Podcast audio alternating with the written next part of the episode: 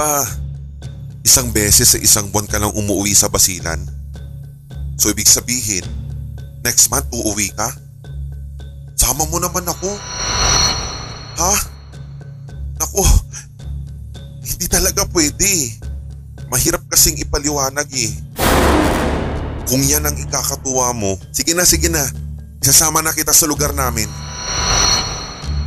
Basta, ang usapan natin, kailangan bago mag alas tres ng hapon, uuwi na tayo. Wala nang pero-pero.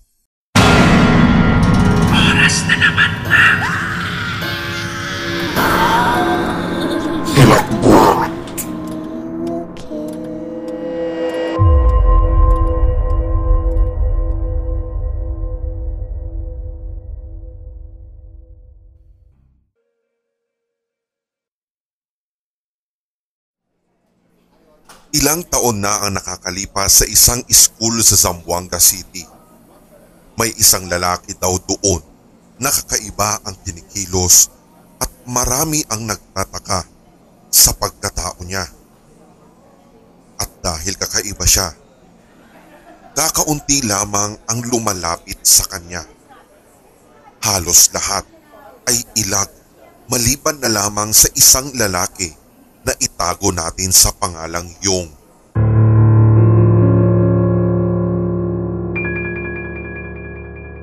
Nung unang beses na nagpakilala si Yong sa lalaki na iyon, ay pinansin naman siya nito. Kaya lang, mabilis naman itong umiwas. Nagtataka naman si Yong kung bakit ba talaga ganon ang kinikilos ng lalaking yun. Ang sabi ng iba, mabait daw at tunay na palakaibigan naman si Yong. Kaya natanto ng lalaking iyon na siguradong mapagkakatiwalaan naman siya. Sa katunayan, magkaklase silang dalawa kaya hindi talaga maiwasan na mag-cruise ang kanilang mga landas. Dahil matalino at matulungin din si Yong ay minsan tinutulungan niya sa quiz at assignment ang mga kaklase niya at isa na nga doon ang lalaking weirdo. Isang araw ay nagpakilala ang lalaking yon kay Yong. Ang sabi ng weirdong lalaki, Yong, alam mo ba ang bait mong tao? Salamat naman Jean. Buti na lang na-appreciate mo ko. Jean ang pangalan ng weirdong lalaki. Tatlong letra. J-I-N lang. Makalipas ang ilang buwan, naging matalik na magkaibigan sina Yong at Jean. Isang araw, habang nakaupo sila sa isang pantalan ng Zamboanga, ay nabanggit ni Yong ang tungkol sa lugar kung saan nakatira si Jean. Alam mo, Jean, lapit-lapit lang ng basilan sa Zamboanga pero hindi ko pa talaga napuntahan yung isla na yan. Gusto kong pumunta at makita kung ano yung nandyan. Sus! Wala kang makikitang iba dyan kundi gera. Huwag ka na magtangka na pumunta dyan. Ako, ako na nagsasabi sa'yo, magsisisi ka lang. Huwag kang ang killjoy. Naku Jean, sarili mong lugar kinakahiya mo. Dapat nga maging proud ka.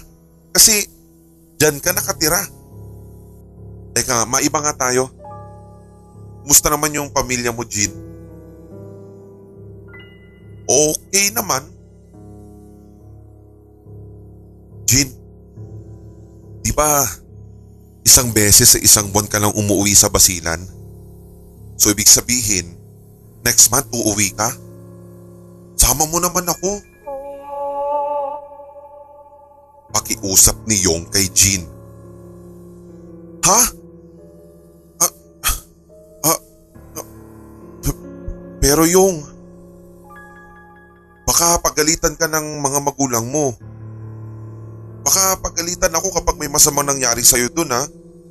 Ako, mali talaga yung nasa isip mo. Ako sa ibang lugar na tayo pumunta, wag na doon. Ah, mabuti pa, sa Manila na lang tayo pumunta. Kasi doon maraming mga gusali, di ba? Paiwas na sagot ni Jean. Salamat sa pag-aalala ha. Pero narinig kong maraming masasarap na isda dyan. Kaya gusto kong mamangka. Kaya gusto ko yung ako yung huhuli din ng isda. Umapalaot ba yung tatay mo? Tanong ni Yong. Hindi eh. Malayo sa dagat yung baryo namin. Tsaka walang dagat dun. At isa pa hindi marunong lumangoy ang ama ko. Ganun ba? Eh yung kapatid mo, nung ginagawa nila, di ba ikaw lang nag-aaral dito? Oo. Yung kuya ko, hindi nag-aaral. Tapos maliliit pa naman yung mga kapatid ko. Kung ganon, gusto ko silang makilala. Ang muling pakiusap ni Yong na tila may kinang sa kanyang mata dahil sa kuryosidad na umiikot sa kanyang isipan. Ha? Naku, hindi talaga pwede. Tsaka mahirap lang kami kaya nakakahiya kung makita mo yung pamumuhay namin. Wag na, wag na talaga. Mariing sabi ni Jean. Dahil sa ikalawang beses na pagtanggi ni Jean ay napansin niyang parang nagtampo sa kanya si Yong. Tinanong pa niya ito kung nagagalit ba ito ngunit wala siyang sagot na natanggap.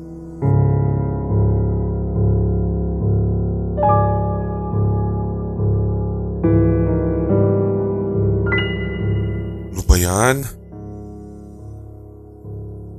Mahirap kasing ipaliwanag eh. Sige, ganito na lang. Kung... Kung yan ang ikakatuwa mo, si, si, sige na, sige na. Isasama na kita sa lugar namin. Tila napipilitan, ngunit seryosong sabi ni Jean.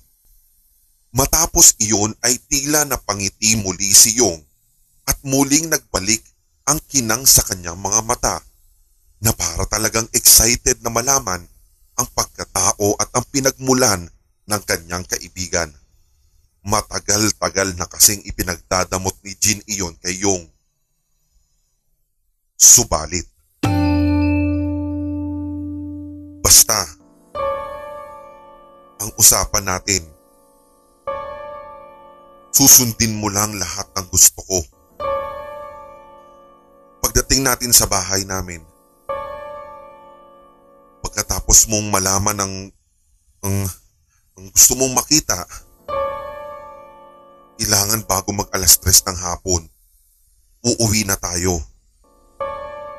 At kung pwede, wala nang pero-pero. Seryosong sabi ni Jean habang nakatitig kay Yong. Tumango naman si Yong bilang pagsang-ayon.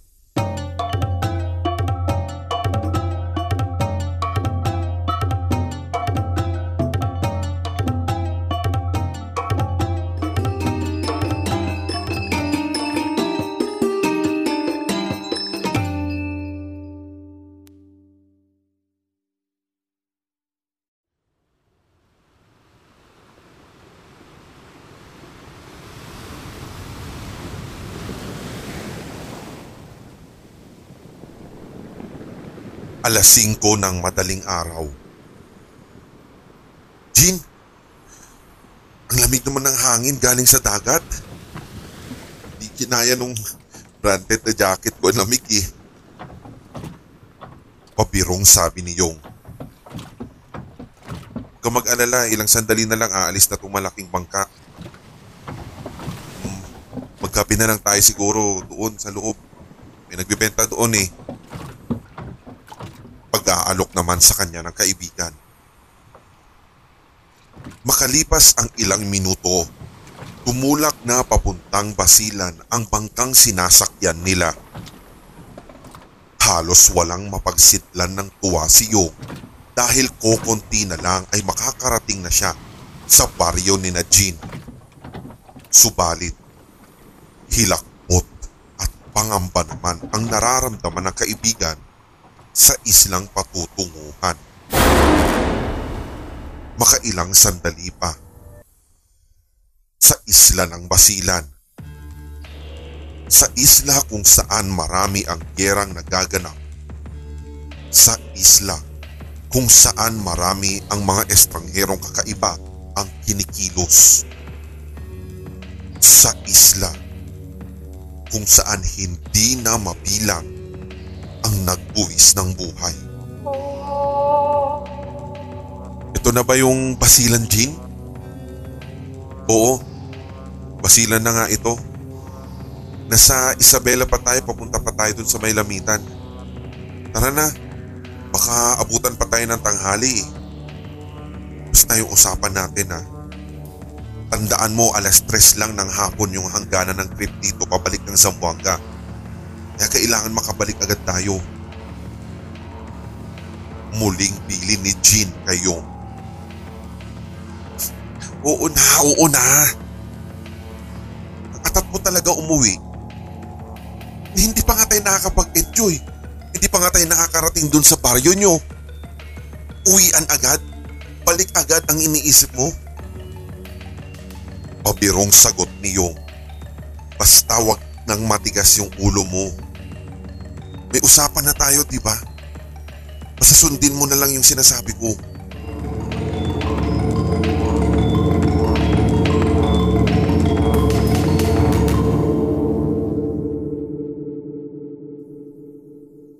Malayo pa lang sila ay nasilayan na ni Jean ang kanilang bahay. Nasa liblib ito ng gubat at merong halos isang daang metro mula sa tornohan ng pedicab ay maaabot mo na ang kanilang bahay. Gubat nga ang baryo ni na Jean dahil sa panahon noon ay hindi pa talaga gaanong matao at ganap na sementado ang lugar. Napatingin naman ng driver kay Yong. Oto, bago ka ba dito? Tanong ng driver kay Yong. Iyon ang tawag ng mga tiga-basilan sa binata. At dahil may kaunting orientation na rin naman si Jean kay Yong, kung kaya't hindi na rin bago sa kanya ang natinig. Sumagot na lang si Jean. Opo, Manong. Bago po siya dito. Mga alas dos, babalik po kami sa pantalan. Tsaka saglit lang po kami talaga sa bahay. Sasakay kami ulit sa inyo ha. Ganun ba, Oto? Sige. Nandun lang naman kami naghihintay sa tornohan. Mag-ingat ka na lamang. At baka makasagupa ka pa ng abo sayap dyan. Pagbibirong wika ng driver. Talaga bang may abo sayap dito, Jean? Pagtatanong ni Yong. Oo. Hindi talaga ligtas dito kaya kailangan natin umuwi agad. Mariing tugon ni Jean. Yung,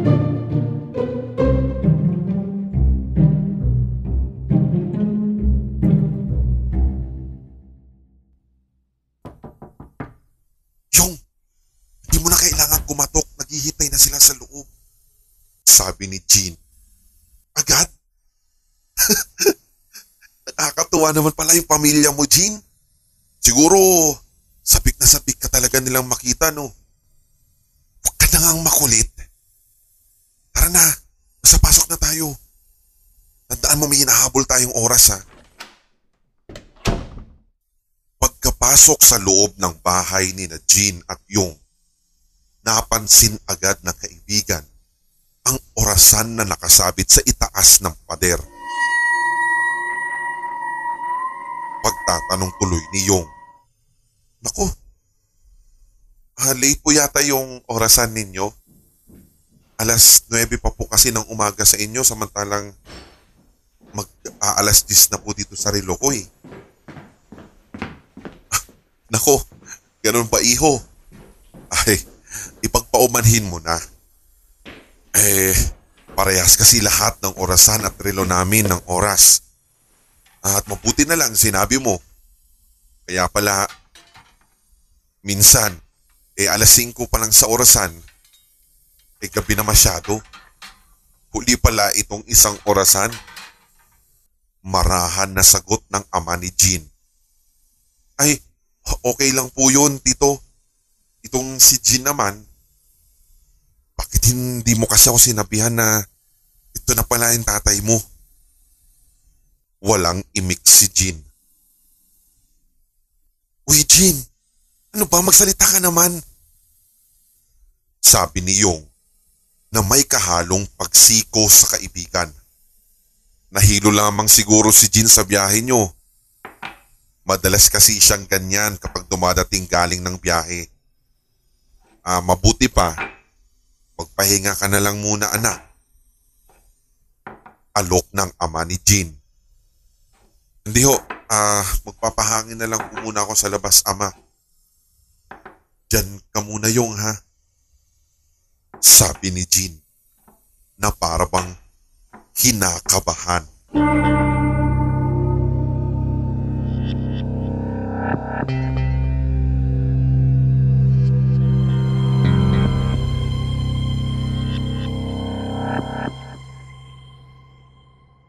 Talagang dito na po kayo nakatira. At saka wag po ninyo mamasamain ako itatanong ko po. Bakit dito nyo po mas pinili na manirahan? Eh ang balita ko po, sabi po nung mga tao sa labas kanina, marami daw po mga rebelding Abu Sayyaf na nagkukuta dito. Tsaka, masagana po ba ang karagatan talaga dito? Sunod-sunod na tanong ni Yong. Nakakatuwa ka naman Yong. Sa dami mong tanong eh mukhang gagabihin ata tayo. Bakit? Hindi ba sinasagot ni Jean ang mga tanong mo tungkol dito sa lugar namin? Hindi po kasi tito eh. Napakatahimik po kasi talaga ni Jean sa klase. At kahit na matalik na magkaibigan na kami, eh parang marami pa po siyang tinatago sa akin. Tsaka talagang medyo mahiyain po siya. Pagmamalaki pang sabi ni Yong.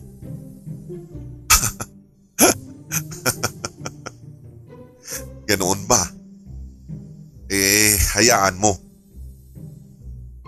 Ako na lang ang sasagot sa lahat ng itatanong mo. Wika ng ama ni Jean.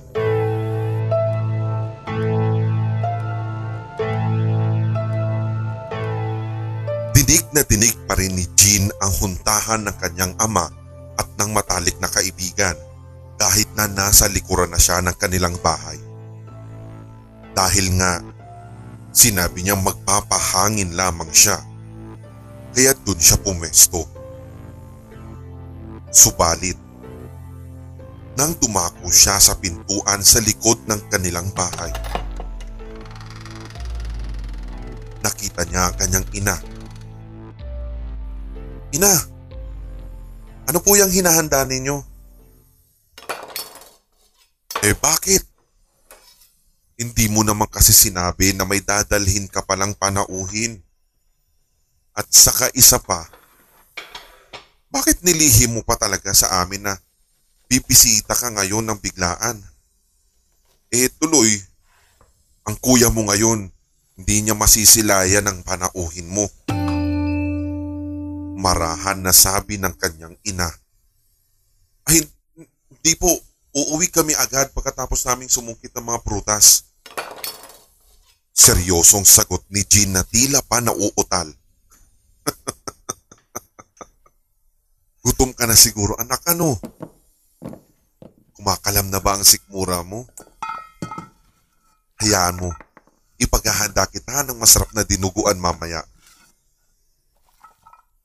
At sigurado ako, babalik agad ng kuya mo dahil nabalitaan niyang dumating ka.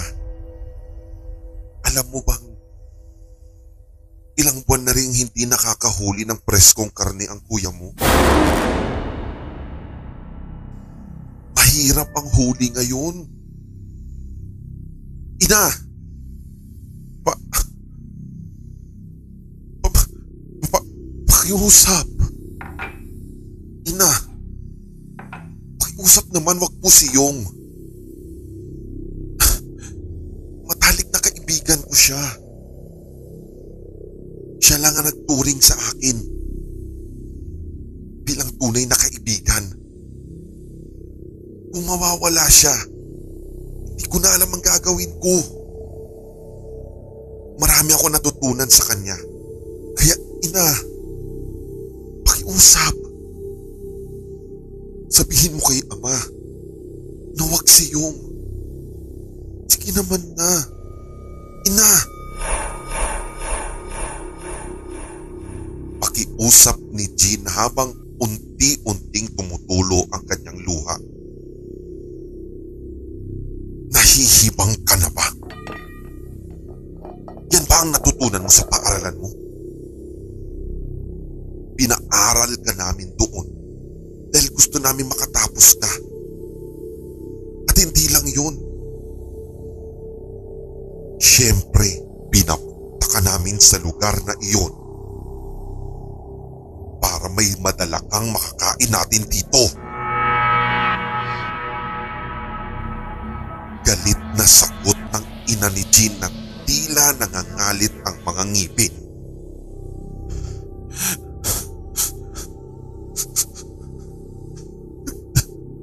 Nagdala na ako dito dati, di ba? Hindi pa ba sapat yun? Ina, magdadala na lang po ako ng iba. Pakiusap ko lang ina, huwag lang si Yong. Pakiusap. Huwag, huwag naman yung matali kong kaibigan. Huwag naman si Yong. Ina, nakikiusap ako. Mahinang pakiusap ni Jean habang umiiyak na. Oo nga, nagdadala ka. Yung huli mong dala na presko dito, eh mga limang buwan na ang nakakalipas. Pagkatapos nun, eh mga nakatadtad na karne na ang dinala mo. Ganun na nga hindi pa talaga presko. Hindi namin alam kung nagdadamot ka o sadyang matakaw ka lang. Baka sarili. Iniisip mo lang ata ang sarili mo. Nagugutom din kami. Yung kuya mo nahihirapan ng humuli. At siya pa mismo ang kamuntik ng mahuli ng mga lintik na mga taong yan. Ngayon, kahit ano pang sabihin mo, wala ka nang magagawa. Wala ka nang magagawa. Ikaw na mismo ang nagdala ng mahal mong kaibigan dito. Kaya magpasensyahan na lang tayo. Ang ulol na mismo ang kumagat sa bitag kahit alam niyang walang pain. Galit na galit at nanlilisik ng mga mata ang iginanti sa pakiusap ni Jean.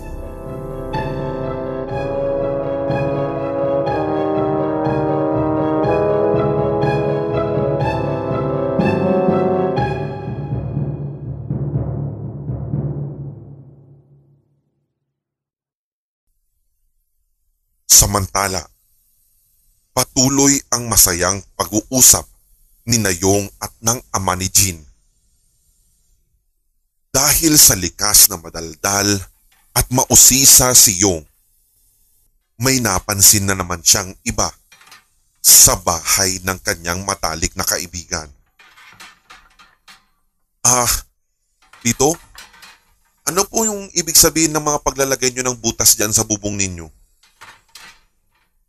Nakakapagtaka po kasi na may mga ilang bahay po kasi kaming nadaanan kanina. May butas din sa itaas ng bubong yung bahay nila. Mukhang namimihasa ka na sa kakatanong mo bata. Biglang sagot ng ama ni Yong na parang naiirita na. Ha? Ah, sorry po kung sumobra na po ako. Ang mahinahon at tila nahihiyang sagot ni Yong. Biro lang iho. Tunay ngang matalino ka dahil ang dami mong tanong. Mabuti pa ay manungkit na kayo ng prutas doon ni Jean. Jean! Jean! Anak! Samahan mo naman tong kaibigan mo. Biglang bawi sa tanong ni Yong habang tinatawag ang anak. Lumapit naman si Jean at tila naghihigpi pa nang lumapit sa kaibigan.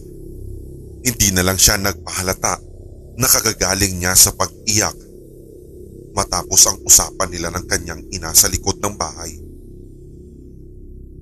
Agad niyang pagbawi. Ah, tara. Yung, ah, manungkit na tayo ng mga,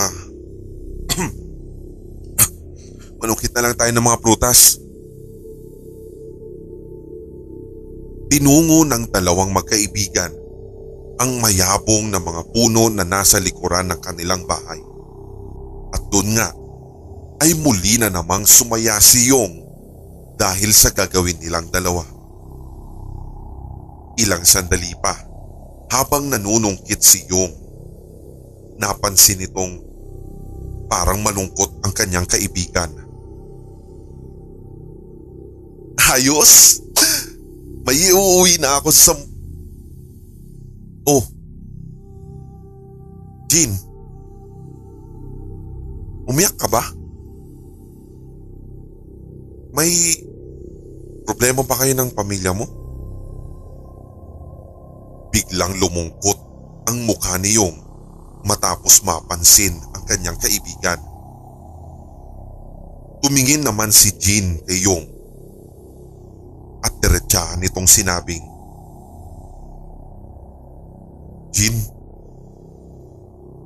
m- may napaka-importante akong sasabihin sa iyo.